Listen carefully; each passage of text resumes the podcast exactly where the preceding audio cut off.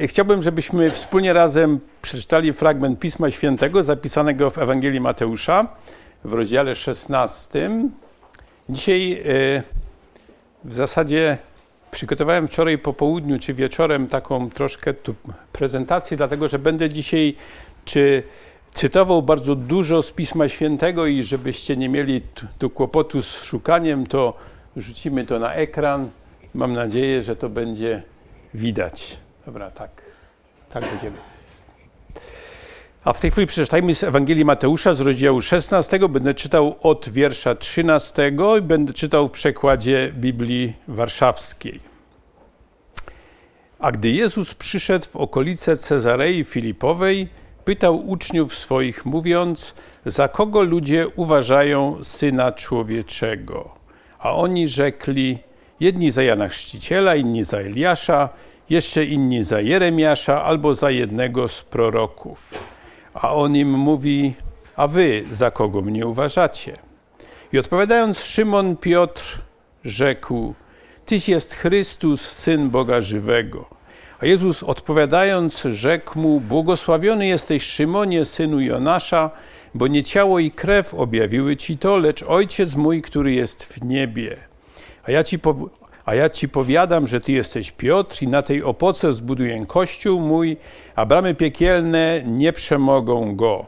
I dam ci klucze królestwa niebios i cokolwiek zwiążesz na ziemi będzie związane i w niebie, a cokolwiek rozwiążesz na ziemi będzie rozwiązane i w niebie. Wtedy przekazał uczniom swoim, aby nikomu nie mówili, że on jest Mesjaszem. Od tej pory zaczął Jezus Chrystus tłumaczyć uczniom swoim, że musi pójść do Jerozolimy, wiele wycierpieć od starszych arcykapłanów i uczonych w piśmie i że musi być zabity i trzeciego dnia wzbudzony z martwych. A Piotr, wziąwszy go na stronę, począł go upominać, mówiąc: Miej litość nad sobą, panie, nie przyjdzie to na ciebie. A on, obróciwszy się, rzekł Piotrowi: Idź precz ode mnie, szatanie jesteś mi zgorszeniem, bo nie myślisz o tym, co boskie, lecz o tym, co ludzkie. Do tego miejsca. Ja myślę, że fragment Pisma Świętego, który przeczytałem, jest nam bardzo dobrze znany. Myślę, że wszyscy znamy te szczegóły, w szczególności ten wiersz 18, a ja ci powiadam, że ty jesteś Piotr i na tej opoce zbuduję kościół mój, bramy piekielne nie przemogą go. I nie o tym chciałbym dzisiaj mówić. Chciałbym dzisiaj mówić na temat innej rzeczy, na temat takiej rzeczy, kto i co kształtuje nasze myśli. Dlatego, że fragment, który przeczytałem, jest fragmentem, na którym chciałbym zwrócić naszą dzisiejszą uwagę, patrząc na Piotra, na wypowiedzi Piotra, które są w tym fragmencie, dlatego że one są bardzo ciekawe, ale one też są bardzo zaskakujące. I kiedy patrzymy na te dwie wypowiedzi, zaraz się, się będziemy na, na nie patrzeć, to zauważymy, że, że coś nam tu nie pasuje. I chcieliśmy się temu przyjrzeć, jak to wygląda. Ja będę musiał chyba ręcznie jakoś to, to musimy tak zrobić. Gdybym mógł prosić o następny slajd, bo coś nam się tutaj zmieniło. Mamy dwie sytuacje i dwie odpowiedzi. I spójrzmy na te dwie sytuacje w tej historii, którą przeczytałem. Może tak będę. Nie, chyba lepiej jednak z tej strony patrzeć. Pierwsza e, tu, tu, sytuacja to są słowa Pana Jezusa Chrystusa i to jest pytanie, które zadał Pan Jezus Chrystus, kim jest Syn Człowieczy.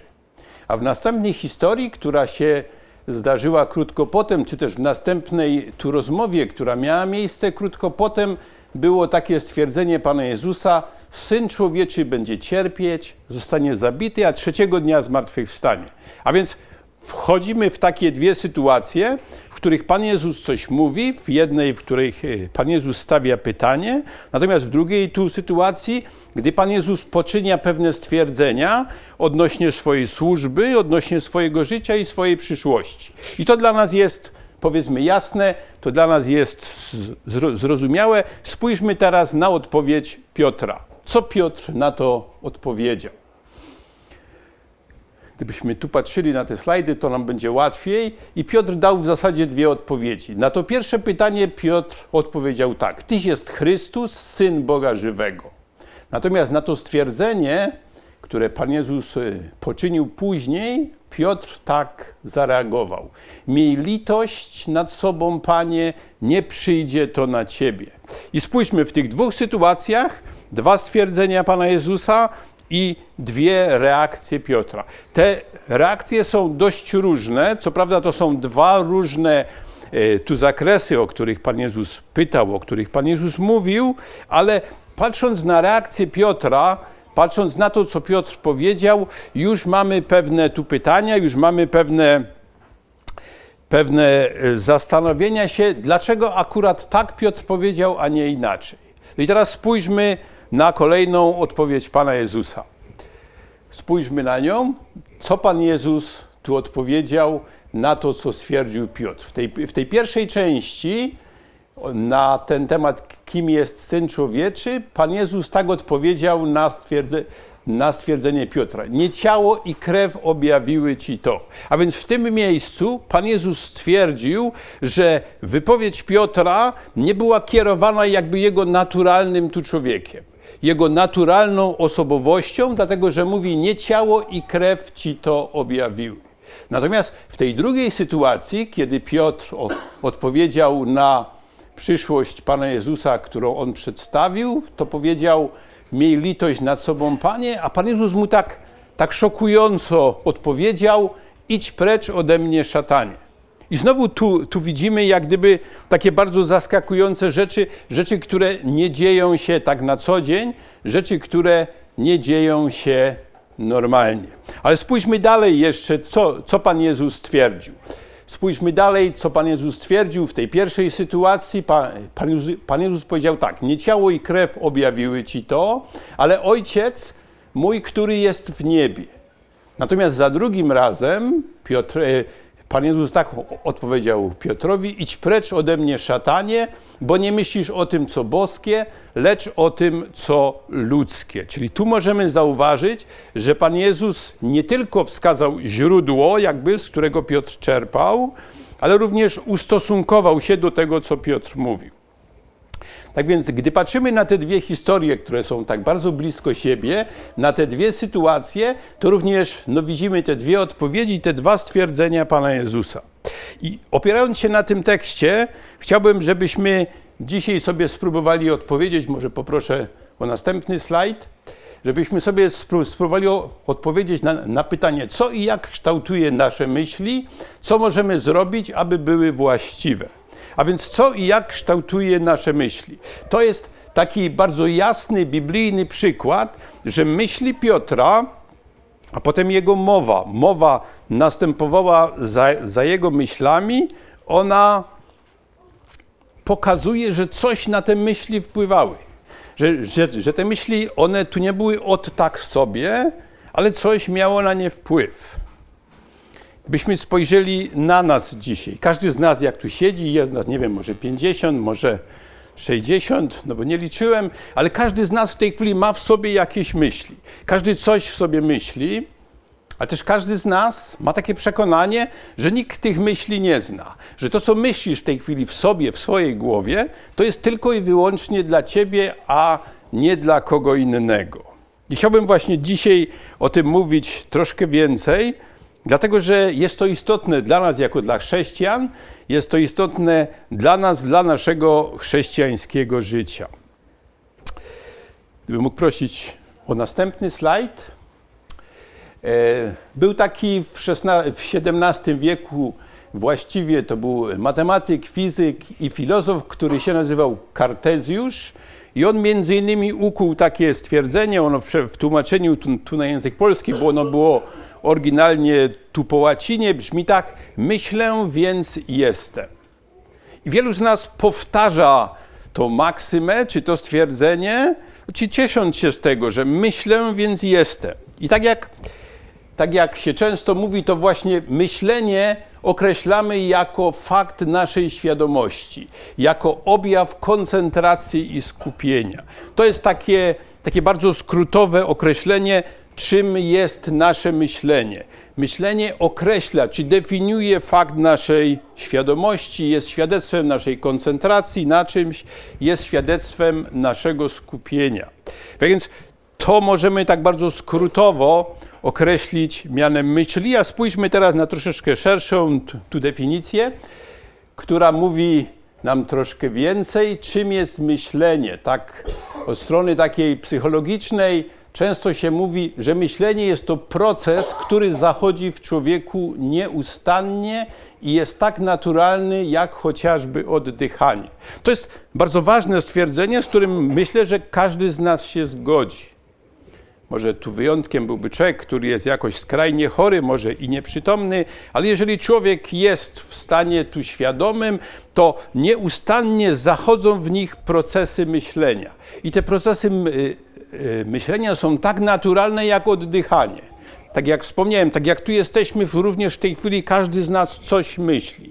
My z jednej strony słuchamy tego, co, co się mówi, albo nie słuchamy, ale na pewno myślimy. Na pewno coś się dzieje w naszym wnętrzu i to myślenie, w toku tego myślenia my analizujemy, my porównujemy, my uogólniamy, my abstrahujemy i my wnioskujemy, polegając na swojej pamięci, na jakichś symbolach, na obrazach, dźwiękach, pojęciach, na otoczeniu. A więc myślenie jest takim analizowaniem w naszym wnętrzu, zaraz będę mówił o tym więcej, takim porównywaniu z czymś, takim uogólnianiu, ale także takim abstrahowaniu i wnioskowaniu. I to, to obejmuje ten nasz myślowy tok, i on jest udziałem każdego z nas. No nie zawsze potrafimy to w 100% może jakoś zdefiniować, ale jest to dla nas bardzo naturalne.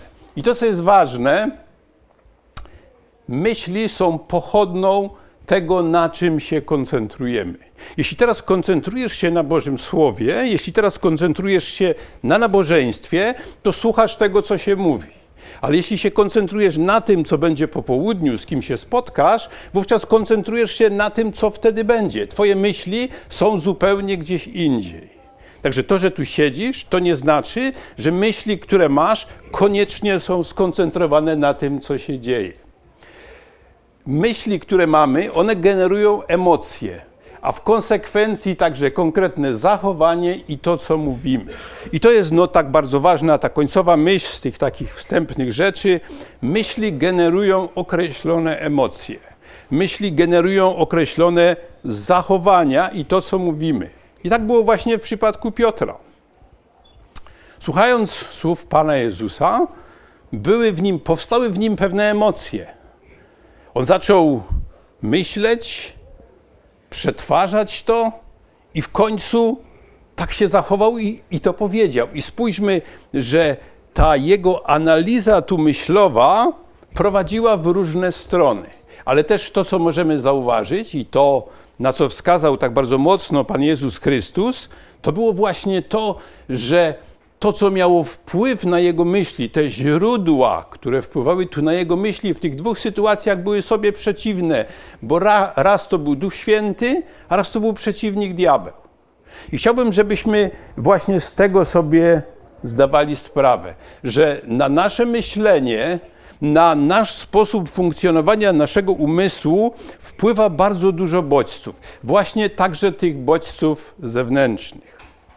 Ale chciałbym, żebyśmy już teraz spoglądnęli na Pismo Święte, co Pismo Święte mówi na temat myśli, co Pismo Święte mówi na temat źródła myśli i na temat źródła naszego myślenia. Bo myślę, że to jest tak bardzo istotne, bym mógł prosić o następny slajd, ponieważ będę czytał z bardzo wielu miejsc, to te teksty są tutaj w zasadzie w pełni, żebyśmy mogli to śledzić, skupić się na samym tekście, a może nie na szukaniu. Czyli pierwsza rzecz, o której chciałem teraz mówić, to Biblia, która jest dla nas źródłem, która pokazuje, co jest źródłem myśli, co jest źródłem myślenia. W pierwszej księdze Mojżeszowej w rozdziale 6, wierszu 5, to mamy tą sytuację, która była przed potopem. Taka no, bardzo trudna sytuacja i, i, tak, i tak czytamy w tym szóstym rozdziale i w piątym wierszu takie słowa. A gdy Pan widział, że wielka jest złość człowieka na ziemi i że wszelkie jego myśli oraz dążenia jego serca są ustawicznie złe, no to podjął potem konkretne de decyzje.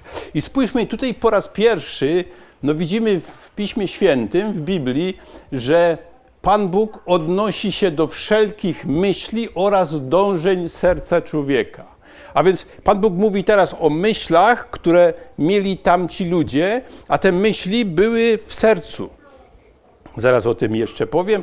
Mało tego, mamy tu napisane, że Pan Bóg widział, że wszelkie myśli, wszelkie dążenia serca były złe.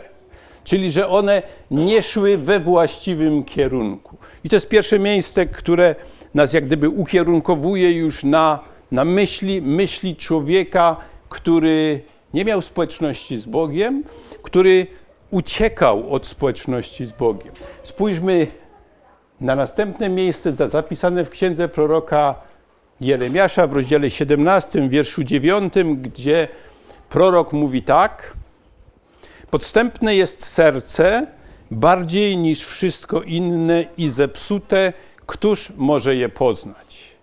Tu, tu Jeremiasz bardzo mocno odniósł się do serca człowieka, bo mówi tak: podstępne jest serce bardziej niż wszystko inne i zepsute. Czasami, gdy czytamy Biblię, w szczególności Stary Testament, ale również i Nowy, to czasami mamy takie, takie mieszane uczucia, bo bardzo często, a właściwie najczęściej w Starym Testamencie, również w dużej mierze w Nowym Testamencie, czytamy o sercu człowieka. W naszej kulturze, w tej kulturze, jak to mówią, grecko-rzymskiej, to serce bardziej się kojarzy z emocjami. Serce bardziej kojarzy się z uczuciami. Natomiast y, w kulturze semickiej, w kulturze bliskowschodniej, serce było utożsamiane jako centrum myśli, jako centrum woli, centrum decyzji. Dlatego w Starym Testamencie czytamy przede wszystkim o sercu i czytamy o tym, że podstępne jest serce bardziej niż wszystko inne i zepsute, jako o tym decyzyjnym centrum. Tak na 100% pokazał nam to Pan Jezus Chrystus, gdzie w Ewangelii Mateusza w rozdziale 15, w wierszu 19, Pan Jezus tak powiedział, to było w czasie rozmowy z faryzeuszami odnośnie tego, czy, czy, czy to, czy tamto można jeść, to wtedy Pan Jezus tak powiedział: Z serca bowiem pochodzą złe myśli, zabójstwa, cudzołóstwa, rozpusta, kradzież, fałszywe świadectwa, bluźnierstwa. A więc Pan Jezus potwierdził wszystko to, co było zapisane w Starym Testamencie, że, że to serce jest tym centrum, z którego pochodzą złe myśli, ale także i potem złe, złe czyny i złe rozmowy, bo złe świadectwa. Tak więc Biblia pokazuje nam, nam, że źródłem myśli, źródłem myślenia jest serce, to po pierwsze, a po drugie, za, zarówno w Starym, jak i w Nowym Testamencie mamy napisane, że to serce, że te dążenia serca, czyli te myśli, były ustawicznie złe, że są zepsute, że są niewłaściwe, złe. Spójrzmy jeszcze dalej na, na, na dalsze przykłady. Prosiłbym o następny slajd. W Dziejach Apostolskich w rozdziale 4, wierszu 25, to jest fragment modlitwy apostołów po pierwszym prześladowaniu, po pierwszym uwięzieniu i uwolnieniu, gdzie apostołowie i starsi tak się modlili. Dzieje apostolskie 4:25. Panie, któryś powiedział przez Ducha Świętego ustami ojca naszego Dawida, sługi Twego, czemu wzburzyły się narody, a ludy myślały o próżnych rzeczach. A ludy myślały o próżnych rzeczach. To jest to podkreślenie, że człowiek, który jest bez Boga, człowiek, który nie idzie za Bogiem, to jest człowiek, którego myśli są złe, którego myśli są próżne. Apostoł Paweł z kolei w drugim liście e, do Koryntian w rozdziale drugim, wierszu czwartym mówi tak, w których Bóg tego świata zaślepił umysły niewierzących, aby nie świeciło im światło Ewangelii. Tu mamy takie stwierdzenie, w których Bóg tego świata, Bóg świata tego zaślepił umysły niewierzących. Tutaj apostoł Paweł nie używa pojęcia serca, ale no, używa pojęcia umysłu, co jest tożsame z sercem w tym wypadku, i mówi o tym, że Bóg tego świata, czyli szatan, zaślepia serce, zaślepia umysły. A więc mówi o, o takim stanie, który sprawia, że człowiek no nie patrzy na to, co jest dobre, co jest obiektywne, ale on ma ten swój umysł, to swoje serce zaślepione, on ma je przyciemnione czy też przysłonięte. Ale chciałem powiedzieć jeszcze jedną rzecz odnośnie źródeł myśli, myśli, która jest zapisana w liście do Rzymian w rozdziale drugim i w wierszu 15, gdzie czytamy tak, odnośnie myśli właśnie, rozdział drugi, wiersz 15, dowodzą też oni, że treść zakonu jest zapisana w ich sercach, wszak świadczy o tym sumienie ich oraz myśli, które nawzajem się oskarżają, czy też biorą w obronę. To jest bardzo ciekawy fragment w drugim liście, e, w drugim rozdziale listu do Rzymian. Apostoł Paweł mówi o grzechach grzechach pogan, ale też i grzechach Izraela. I tam odnosi się do tego, mówiąc, że poganie, którzy nie otrzymali tego spisanego zakonu Bożego, jednak ten zakon w jakiś sposób jest zapisany, ta treść zakonu jest zapisana w ich sercach, czyli w, jak, w jakiś jak gdyby naturalny sposób mają to pojęcie dobra i zła, a świadczy o tym to, że mają myśli, które nawzajem się oskarżają lub też biorą w obronę. Czyli znowu tutaj apostoł Paweł nam pokazuje, że mimo iż człowiek y, nie ma społeczności z Bogiem, jako że jest Bożym tworem, to w jakiś sposób ma jednak zakodowane jakieś podstawy tego dobra i zła, i stąd w jego głowie, no my tak mówimy, w jego głowie, w jego umyśle, w tamtym czasie się mówiło w jego sercu, zachodzą te procesy myślowe, które się nawzajem oskarżają lub biorą w obronę. Ja myślę, że ten fragment jest bardzo dobry również dla nas, jako dla dzieci Bożych, kiedy czasami odstępujemy z tej wąskiej drogi, czy schodzimy z tej wąskiej drogi, wówczas bardzo często mamy takie stany, że mamy myśli, które nawzajem się oskarżają lub też biorą w obronę. Tak więc Biblia pokazuje nam, gdzie jest centrum naszych myśli, ale też mówi o tym, że człowiek naturalny ma te myśli złe od początku, że to nie są myśli, które idą za Bogiem. Ale to jest tu, tu dopiero pierwsza część prawdy. Chciałbym teraz przekazać drugą część prawdy, która również jest bardzo istotna, która jest bardzo istotna również dla nas dzisiaj, tutaj, teraz. Chciałem to powiedzieć bardzo jasno, że Bóg zna wszelkie myśli człowieka. Jest to niesamowite, gdy zdamy sobie z tego sprawę, że Pan Bóg zna wszelkie myśli człowieka, że nic przed nim nie jest ukryte. Bo nam się czasami tak wydaje, że owszem, to co mówię, czy to co robię, są świadkowie tego, ludzie słyszą, ludzie widzą, mogą mnie w jakiś sposób osądzić, ocenić. Natomiast to, co się dzieje w mojej głowie, czyli to, co się dzieje w moim sercu, mówiąc tu biblijnie, to jest całkowicie zachowane i nikt tego nie wie. To jest tylko we mnie. Chciałem, żebyśmy spojrzeli na Boże Słowo, bo Boże Słowo mówi nam bardzo jednoznacznie, że Pan Bóg zna każdą moją i każdą Twoją myśl, że żadna Twoja czy moja myśl nie jest przed Bogiem zakryta. I ten moment jest, y, myślę, taki bardzo kluczowy, w naszym dalszym życiu, kiedy zdajemy sobie, kiedy zdamy sobie, kiedy na bieżąco będziemy zdawać sobie z tego sprawę, że Pan Bóg zna wszystkie nasze myśli. Prosiłbym o następny slajd. Bóg zna wszelkie myśli człowieka. I teraz chciałem pokazać na kilku przykładach w Piśmie Świętym, bo zarówno w Starym, jak i w Nowym Testamencie mamy to bardzo mocno uwypuklone, że Bóg zna myśli człowieka. Pierwszy fragment jest zapisany u proroka e, Jeremiasza w rozdziale, 10, e, w rozdziale 17, wierszu 10. Nie wiem, czy pamiętacie, przed chwileczką czytałem rozdział 17 e, i wiersz 9 bo w tym wierszu żeśmy czytali tak, ja go powtórzę, on, on, on, był na poprzednim slajdzie, on brzmiał tak. Podstępne jest serce bardziej niż wszystko inne i zepsute. Któż może je poznać? I teraz kontynuujemy ten tekst. Któż może je poznać? Jest odpowiedź w następnym wierszu dziesiątym. Ja, Pan, zgłębiam serce, wystawiam na próbę nerki, aby oddać każdemu według jego postępowania, według owocu jego uczynków.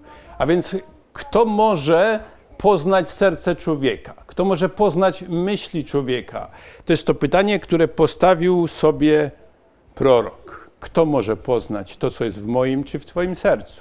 I zaraz daję odpowiedź. Ja, Pan, zgłębiam serce. A więc Pan Bóg Wszechmogący zgłębia serce każdego człowieka. Mało tego, mamy napisane, wystawiam na próbę nerki, aby oddać każdemu według jego postępowania, według, je, według owocu jego uczynków. W Starym Testamencie, zresztą w tamtej kulturze star, yy, wschodniej, nerki z kolei były utożsamiane jako siedziba emocji, uczuć. Także już w Starym Testamencie mamy, mamy napisane tak bardzo jasno, że Pan zgłębia serce, że Pan Bóg zna myśli człowieka. A więc jest to taka ogólna Boża wiedza i tego powinniśmy mieć zawsze świadomość, że nie ma takiego miejsca, psalmista o tym mówi no tak bardzo często, nie ma takiego miejsca, gdzie moglibyśmy się skryć przed Bogiem. Ale gdziekolwiek byśmy nie byli, Pan Bóg prześwietla nas całkowicie. I to jest ta prawda, o której współcześni chrześcijanie często zapominają albo chcą zapomnieć. Jak gdyby wydaje mi się, że Pan Bóg, że są miejsca, gdzie Pan Bóg ich nie widzi. Że są miejsca, gdzie Pan Bóg nie dociera do wnętrza ich serca, do wnętrza ich umysłu. Chciałbym teraz, żebyśmy sobie przypomnieli kilka sytuacji z życia Pana Jezusa Chrystusa. Kiedy Pan Jezus Chrystus był na ziemi jako Boży Syn, jeden fragment żeśmy właśnie przeczytali, ta, właściwie dwa fragmenty, te rozmowy z Piotrem, te konwersacje, które nam pokazały tak bardzo dużo, ale chciałbym e, to powiedzieć, że Pan Jezus Chrystus, kiedy był na ziemi, Bóg w ludzkim ciele, on również znał myśli każdego człowieka. Tamci ludzie i czy jego przeciwnicy, czy jego zwolennicy, oni raczej nigdy nie mieli tej świadomości, ale zawsze im się tak wydawało, no, że Pan Jezus, owszem, On tam czyni te cuda, to jest wszystko prawda, ale my tu sobie, my, my, my mamy swoją tu filozofię, my mamy swoje przemyślenia. Pan Jezus tego na pewno nie wie.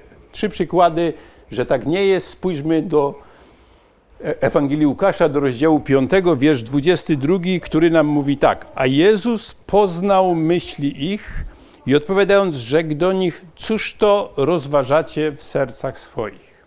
To była ta sytuacja, gdybyście sobie to przypomnieli, kiedy Pan Jezus był w domu, zwiastował i tam z dachu nagle spuszczono na łożu człowieka, który był chory i Pan Jezus zwrócił się do tego człowieka i tak powiedział: Synu, odpuszczone są grzechy Twoje. Ja myślę, że znamy tą, y, tą historię, bo ona jest dość, dość popularna i ona przekazuje tak wiele prawd. I wtedy ci faryzeusze, którzy byli wokół, no zaczęli myśleć, zaczęli rozważać w swoich sercach, kto to jest, że ma prawo przebaczać grzechy, czy odpuszczać grzechy. Prawda? To było w ich umysłach, to było w ich sercach, oni myśleli nad tym. I tak czytamy, a Jezus poznał myśli ich. A więc mamy przykład, że Pan Jezus Chrystus, będąc na ziemi, będąc wśród swoich no, przeciwników, bo trzeba tak powiedzieć, wśród swoich tu nieprzyjaciół, tych, którzy tylko czyhali na jakiś jego ruch, on widział ich myśli. On rozpoznawał ich myśli. Spójrzmy na inną sytuację. E, e, Ewangelia Łukasza, szósty rozdział i wiersz, wiersz ósmy, gdzie z kolei tak czytamy, to było chwilę później, jest, jest mowa o Panu Jezusie. On sam jednak znał myśli ich. Rzekł więc do człowieka z suchą ręką, podnieś się i stań po środku, a on podniósł się i stanął. To była sytuacja, która była kilka dni później. Prawdopodobnie e, to był problem, bo był sabat. A dla tych ludzi, którzy byli nieprzyjaciółmi Pana Jezusa, sabat był na tyle w cudzysłowie święty, że, że uznawali, że nie wolno w takim dniu nawet uzdrawiać. Dla nich już to była praca i chcieli Pana Jezusa w jakiś sposób podejść i znowu czytamy, On sam, to znaczy Pan Jezus Chrystus, jednak znał ich myśli. On wiedział, co jest w ich wnętrzach, co jest w ich sercach, o czym oni myślą, myślą, w którą stronę oni chcą iść, żeby Pana Jezusa o cokolwiek oskarżyć. Tak więc te dwa przykłady pokazują nam, że Pan Jezus ma wiedzę o, miał wiedzę o przeciwnikach. Że Pan Jezus również dzisiaj ma wiedzę o tym, co się dzieje w sercu tych, którzy nie są Jego własnością. Tych, którzy są Mu przeciwni, tych, którzy działają przeciwko Niemu. Pan Jezus zna myśli każdego człowieka. I to może by nam i, i pasowało, ale spójrzmy na to, że Pan Jezus zna również myśli tych, którzy idą za Nim. Mógłbym prosić o następny slajd. Łukasz, 9 rozdział i 47 werset mówi tak. Jezus zaś, wiedząc o tej myśli ich serc, wziął dziecię i postawił je przy sobie. To była no ta sytuacja, kiedy uczniowie, będąc razem, zaczęli się zastanawiać, który z nich jest największy. Oczywiście oni to robili na osobności, żeby Pan Jezus przypadkiem tego tu nie zauważył, żeby nie zauważył ich pychy i oni między sobą tak zaczęli tu dyskutować. I my czytamy tak. Jezus zaś, wiedząc o tej myśli ich serc, więc również naśladowcy Pana Jezusa, ci, którzy szli za Nim, apostołowie, ci, którzy byli przekonani o tym, że On jest Synem Bożym, że jest Synem jedynego świętego Boga, oni również te swoje myśli mieli różne, a Pan Jezus je znał. A więc Pan Jezus ma wiedzę o swoich uczniach. Pan Jezus ma wiedzę, co się dzieje w głowach, w umysłach swoich naśladowców. I tak konkludując tą część, chciałbym jeszcze przeczytać werset z listu do Hebrajczyków z rozdziału 4, wiersza 12, który mówi tak: Bo Słowo Boże jest żywe i skuteczne, ostrzejsze niż wszelki miecz obosieczny, przenikające aż do rozdzielenia duszy i ducha, stawów i szpiku, zdolne osądzić zamiary i myśli serca, serc. Tutaj chciałem, to są słowa autora listu do Żydów czy do Hebrajczyków, kiedy on mówi o Bożym Słowie, o mocy tego Słowa Bożego, to mówi o tym, że to Słowo Boże, które czytamy, Słowo Boże, które słuchamy, Słowo Boże, które dociera do nas, ono jest zdolne osądzić zamiary i myśli naszych serc. A więc czytając Słowo, mamy i taką, taką szansę, że że Duch Święty użyje tego Słowa Bożego, aby nam coś pokazać, aby, aby nam pokazać, jakie są nasze serca, jakie są zamiary naszych serc. A więc to już mamy teraz jakby taką część drugą, gdzie chciałem tak bardzo mocno podkreślić, że Bóg zna wszelkie myśli człowieka. Żadna myśl człowieka nie jest przed Bogiem ukryta. I to chciałbym tu powiedzieć no bardzo mocno. A teraz chciałem powiedzieć o następnej rzeczy. Mógł prosić następny slajd. Chciałem te, teraz powiedzieć o sytuacjach, które wpływają na myśli człowieka. O sytuacjach, które wpływają na może moje czy Twoje myśli. Że Biblia pokazuje nam cały szereg sytuacji i w jaki sposób one wpływają na nas że one wpływają na nasz sposób myślenia. I znowu chciałem podać kilka przykładów. Pierwszy przykład z e- Ewangelii Mateusza z rozdziału 9, wiersza 3, gdzie czytamy tak: A oto niektórzy z uczonych w piśmie pomyśleli sobie ten bluźni. To się odnosi do tej historii, którą już wspominałem, kiedy Pan Jezus powiedział do tego sparaliżowanego, spuszczonego z dachu: Synu, odpuszczone są Twoje grzechy. A tu czytamy, a oto niektórzy z uczonych w piśmie pomyśleli sobie ten bluźni. A więc z jednej strony tu mówiłem, że Pan Jezus rozpoznawał doskonale te myśli, a z drugiej strony pokazuje, jak sytuacja, która była wokół tych uczonych w piśmie, wpływała na ich sposób myślenia. Oni postrzegali to, co się dzieje, jako bluźnierstwo. Czyli sytuacja, która jest wokół nas, wpływa na nasz sposób tu myślenia, ale także na nasz sposób oceniania. To jest bardzo ważne, że nasze myśli oceniają to, co widzimy dookoła. I teraz jest tak bardzo ważne, pod czyim wpływem są te nasze myśli. Spójrzmy na inny przykład. Ewangelia Łukasza, trzeci rozdział, wiersz siódmy. Tutaj z kolei tak czytamy. To jest mowa o Janie Chrzcicielu. To są jego słowa. Mówił więc do tłumów, którzy przychodzili, aby się dać ochrzcić przez niego. Plemię żmijowe, któż wam poddał myśl, aby uciekać przed przyszłym gniewem. Bardzo ciekawe stwierdzenie Jana Chrzciciela. On się z tymi ludźmi nie ciaćkał, on ich nie głaskał, ale on im mówił tak, plemię żmijowe, któż wam poddał myśl, aby uciekać przed przyszłym gniewem? On postawił pewne pytanie. On się pytał tych ludzi, po co wyście tu przyszli? Co spowodowało, że zaczęliście mieć takie myśli, że lepiej się ochrzcić tym chrztem Janowym? A więc znowu jest pewna sytuacja, która ma wpływ na ludzi i ci ludzie pod wpływem tej myśli przychodzą do Jana Chrzciciela. A więc coś się musiało wydarzyć, no musieli coś usłyszeć, no musieli coś zobaczyć, co sprawiało, że oni przychodzili do Jana Chrzciciela. I spójrzmy na trzecią sytuację, która również ma bardzo taki wielki ciężar gatunkowy. To jest zapisane w Ewangelii Łukasza w rozdziale 13 od drugiego do czwartego wiersza. To są znowu słowa Pana Jezusa, które brzmią tak. I odpowiadając, rzekł do nich: Czy myślicie, że ci Galilejczycy byli większymi grzesznikami niż wszyscy inni? Galilejczycy, że tak ucierpieli? Albo czy myślicie, że owych osiemnastu, na których upadła wieża przy Syle i zabiła ich, było większymi winowajcami niż wszyscy ludzie zamieszkujący Jerozolimę? To jest z kolei inny przykład, kiedy Pan Jezus zwraca się do ludzi, bo ci ludzie przyszli do Niego i tak Mu powiedzieli, że Piłat pomieszał tam te ofiary z krwią tych ludzi i zastanawiali się, jak to mogło się stać, skąd, skąd się to wzięło, może oni byli jakimiś grzesznikami. Znowu mamy ten przykład, kiedy zewnętrzna sytuacja wpływa na sposób myślenia, a potem osądzania, prawda? Bo, bo, bo Pan Jezus im mówi tak, czy myślicie, że ci Galilejczycy byli większymi grzesznikami niż my?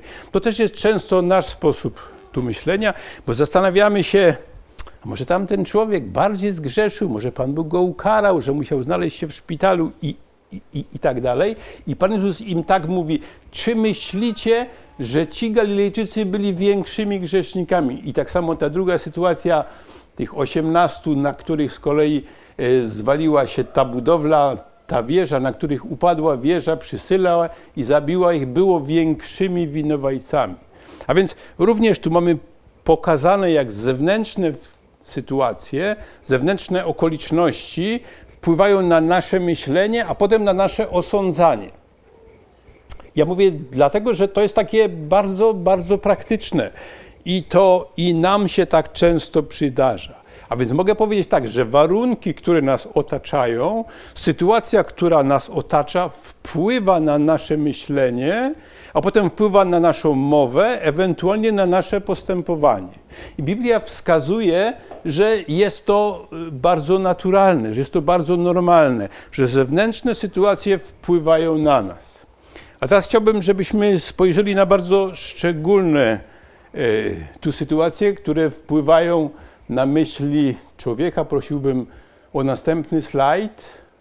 To są takie trzy sytuacje, w których mamy bardzo specyficzną rzecz. Może ta pierwsza sytuacja, bo o niej już wspominałem w Mateuszu 16:23, już to czytałem.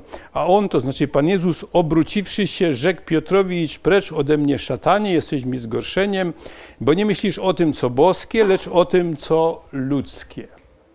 Tu mamy tą sytuację, że szatan, ja myślę, że to jest bardzo wa wa ważna informacja, szatan nie zna naszych myśli. To wiemy tu na pewno, natomiast szatan usiłuje wpływać na nasze myśli. I tu mamy przykład, w jaki sposób szatan usiłował wpłynąć na myślenie Piotra. I to mu się udało, dlatego że Piotr no, powiedział to, co było zgorszeniem, a nie to, co było właściwe. Znamy inną sytuację, która jest zapisana w dziejach apostolskich w rozdziale 5, wierszu 3, gdzie czytamy tak. I rzekł Piotr, Ananiaszu, czym to omotał szatan serce Twoje, że okłamałeś Ducha Świętego i zachowałeś dla siebie część pieniędzy za rolę. Tutaj mamy inną no, sytuację, która w skutkach była taka bardzo tragiczna. Piotr zwraca się do osoby wierzącej, do Ananiasza, do osoby, która była częścią pierwszego zboru i pyta go tak, czym to omotał szatan serce twoje? Co to znaczy? To znaczy, że szatan podrzucał te myśli Ananiaszowi i Safirze, a oni je przyjęli. Szatan nie znał ich myśli, ale podrzucał im te myśli, a zachowajcie dla siebie, no możecie troszkę skłamać, nic takiego tu nie będzie, nikt się o tym tu nie dowie. Prawda? To mamy bardzo tragiczny przykład, kiedy diabeł wpłynął na sposób myślenia, ale też na sposób mówienia człowieka, który był w zborze, który był częścią zboru. I wreszcie ostatni przykład, zapisany w drugim liście apostoła Pawła do Koryntian, w rozdziale 11, wierszu trzecim, gdzie czytamy tak słowa apostoła Pawła, które brzmią tak. Obawiam się jednak, ażeby jak wąż chytrością swoją zwiódł Ewę, tak i myśli wasze nie zostały skażone i nie odwróciły się od szczerego oddania się Chrystusowi. Ze względu na czas, no, no, no nie czytam y, całego fragmentu, ale w tamtym e, fragmencie apostoł Paweł mówi o fałszywych nauczycielach, którzy są, jak, się, jak to określił apostoł Paweł, sługami szatana i którzy próbowali odwieść Koryntian od prostej Bożej drogi. I, I apostoł Paweł mówi tak: Obawiam się, żeby jak wąż, który jest obrazem przeciwnika diabła, chytrością swoją zwiódł Ewy, Ewę, tak i myśli wasze nie zostały skażone i nie odwróciły się od szczerego oddania Chrystusowi. A więc prace, działanie wywrotowe, które wykonuje szatan w stosunku do, do ludzi wierzących, jest takie, że chytrością swoją próbuje nas zwieść, próbuje skazić nasze myśli. A więc próbuje wpłynąć z zewnątrz na nasz sposób myślenia.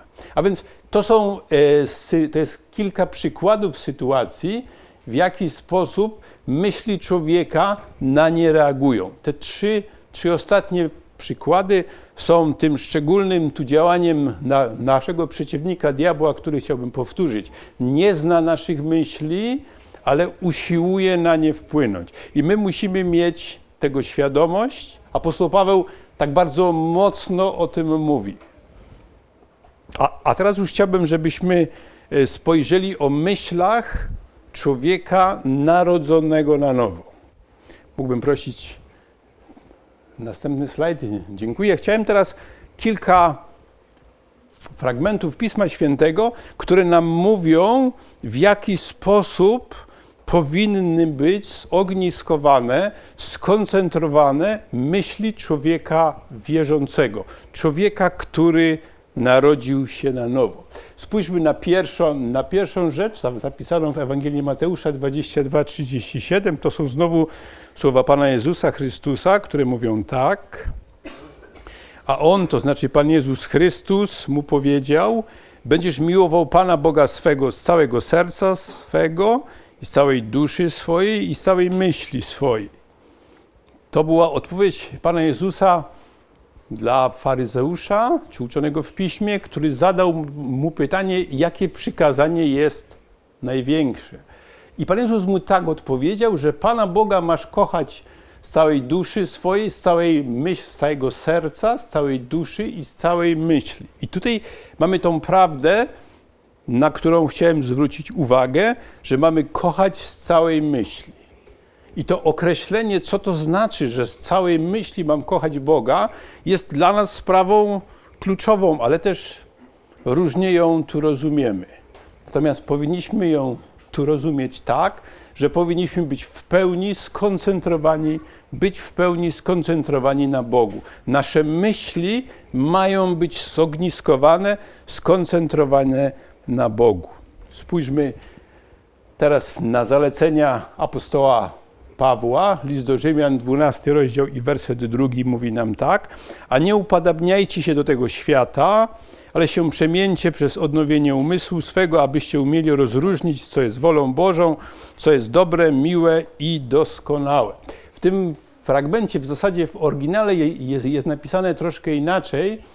Oryginale greckim jest tu napisane w ten sposób, że ale dawajcie się przemieniać jako czas teraźniejszy ciągły, jako coś, co powinno być nieustannym procesem. Apostoł Paweł znowu tu nie używa słowa serca, ale umysł i mówi, że nasz umysł ma być stale odnawiany, abyśmy mogli mieć właściwe rozróżnienie, abyśmy rozumieli, aby nasze myśli mogły być wokół tego standardu, co jest wolą Bożą, co jest dobre, miłe i doskonałe.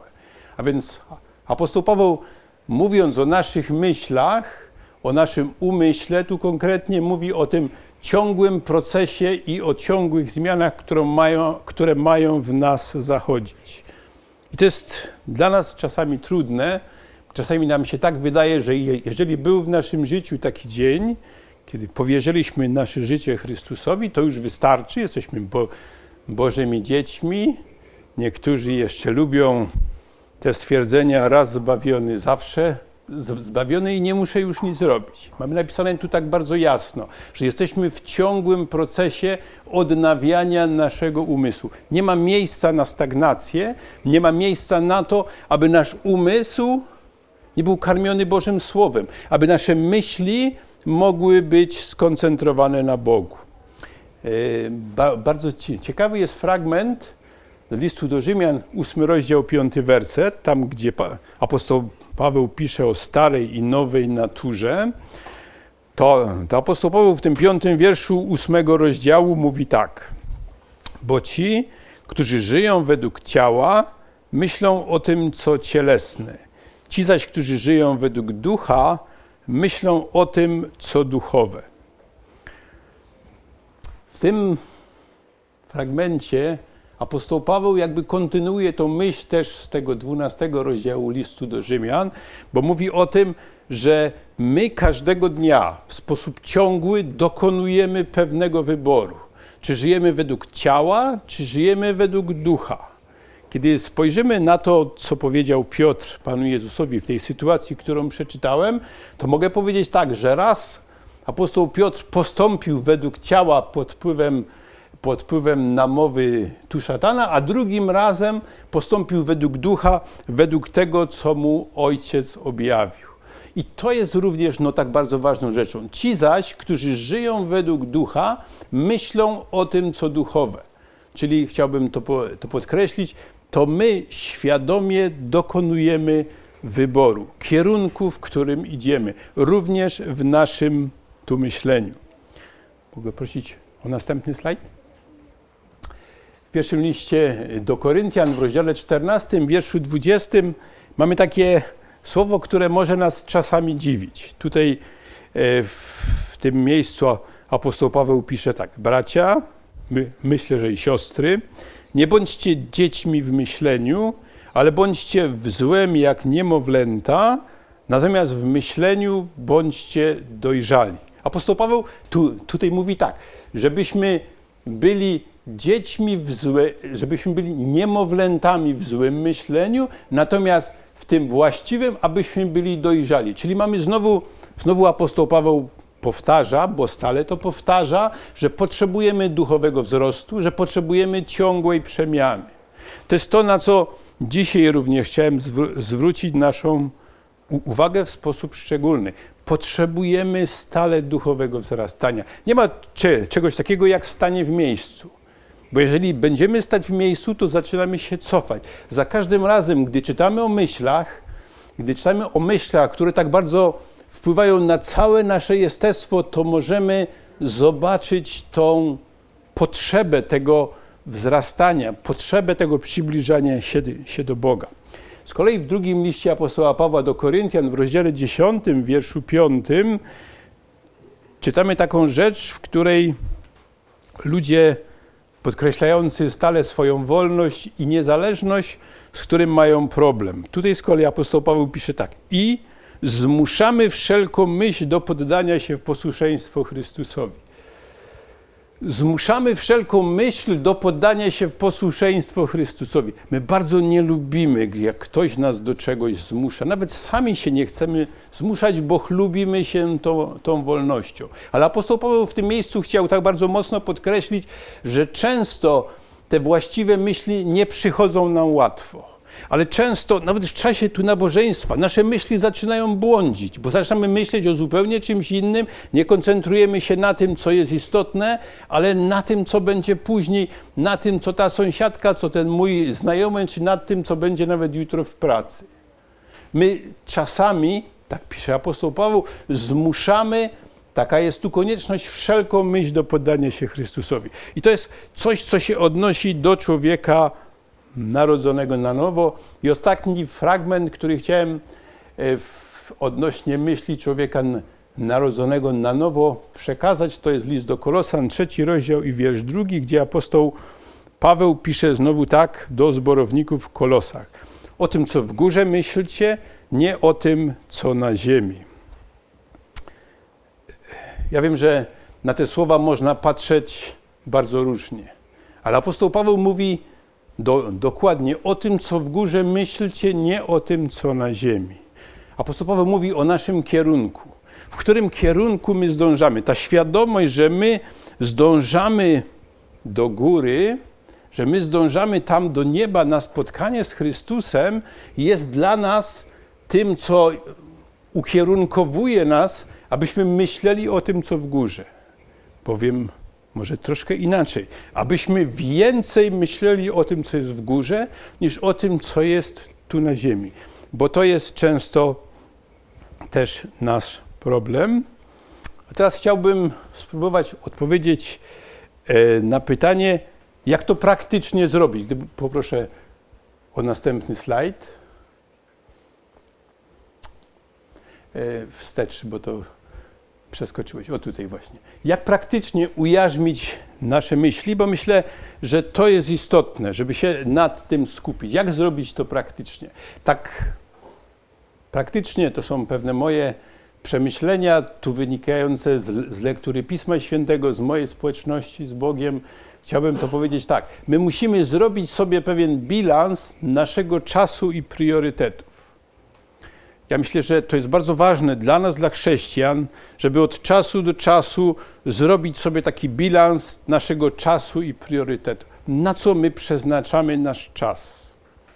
Chciałem powiedzieć, że jest to oczywiste, że żyjemy w określonej tu rzeczywistości i nie sposób się od niej całkowicie oderwać, ale warto postawić sobie kilka pytań. To jest oczywiste dlatego, że mamy rodzinę, mamy pracę zawodową, mamy określone obowiązki, które są dla nas naturalne. W związku z tym to nie o to chodzi, aby wyskoczyć z tej rzeczywistości, ale abyśmy sobie zrobili ten bilans naszego czasu i naszych priorytetów. Jak tak naprawdę podchodzimy do naszego czasu? I chciałbym poprzez kilka pytań teraz spróbować na to spojrzeć. Poproszę o następny slajd. Jak praktycznie ujarzmić nasze myśli. Ja, ja, już tu mówiłem o tym czasie, y, który jest poświęcony dla, dla rodziny, dla pracy zawodowej, ale spójrzmy na inne, inne fra fragmenty tu naszego czasu. I jest to pytanie, ile czasu spędzamy na czytaniu Biblii, na napełnianiu się tymi myślami z Pisma Świętego. Ile czasu poświęcamy na to? Dlatego, że nasze myśli tak bardzo wielkim stopniu zależą od tego, co przyjmujemy. Jeśli przyjmujemy do siebie więcej, więcej Słowa Bożego, Pisma Świętego, wówczas nasze myśli będą tym przesycone. I to jest pierwsze pytanie. Ile czasu spędzamy na czytaniu Biblii? Drugie pytanie, ile czasu poświęcamy na społeczność z Bogiem w modlitwie? I ile tego czasu mamy w ciągu dnia, ciągu tygodnia, w ciągu miesiąca, który rzeczywiście poświęcamy na modlitwę, na tą społeczność, w której Bóg w Duchu Świętym przemawia do nas, w której nie tylko my się modlimy, ale w której Bóg mówi do nas. Bóg mówi do nas przez Ducha Świętego. I to są dwa pierwsze punkty, a teraz spójrzmy na te dwa, dwa drugie punkty, które mają już inny kolor. Ile czasu spędzamy na oglądanie różnego rodzaju filmów? Ile czasu w naszym życiu na to poświęcamy? Ile czasu spędzamy w mediach społecznościowych? To są rzeczy, które są tak bardzo popularne. Ja tak to widzę, obserwując to, co jest wokół mnie, że ludzie najchętniej odpoczywając, odpoczywają oglądając różnego rodzaju filmy. Tam spędzają czas, tam tym się karmią i tam to, tym się tu napełniają, tym się przesycają. I tak samo jest w społecznościowych mediach. I chciałem powiedzieć, że te dwa ostatnie punkty bardzo często, wtedy najczęściej szatan próbuje podrzucić nam różne myśli. Wszystko tu, tu, tu, zależy od tego, jakie filmy oglądamy, to jest jasne. Ale oglądając filmy, w szczególności filmy, które są niebudujące, szatan próbuje wrzucić nam coś do naszych myśli, próbuje zainfekować nasze myśli. Potem przychodzimy do zboru, przychodzimy do społeczności, mamy czytać Pismo Święte, mamy się modlić, a te myśli z tego filmu przychodzą.